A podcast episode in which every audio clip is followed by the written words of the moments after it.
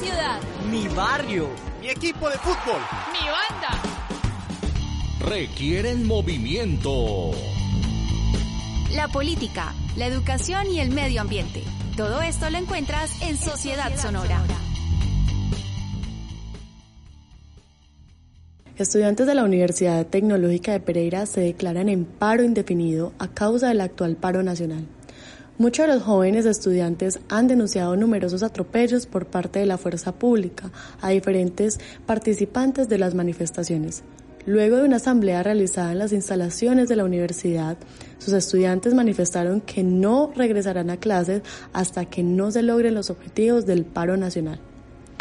Valentina Zapata, representante estudiantil ante el Consejo Académico de la Universidad Tecnológica, se dio a conocer las razones de sus jornadas de movilización, entre las cuales se encuentran la reforma tributaria, la reforma pensional, la reforma a la salud, las violaciones al derecho de la protesta, el abuso de la fuerza policial y la renuncia del alcalde de Pereira.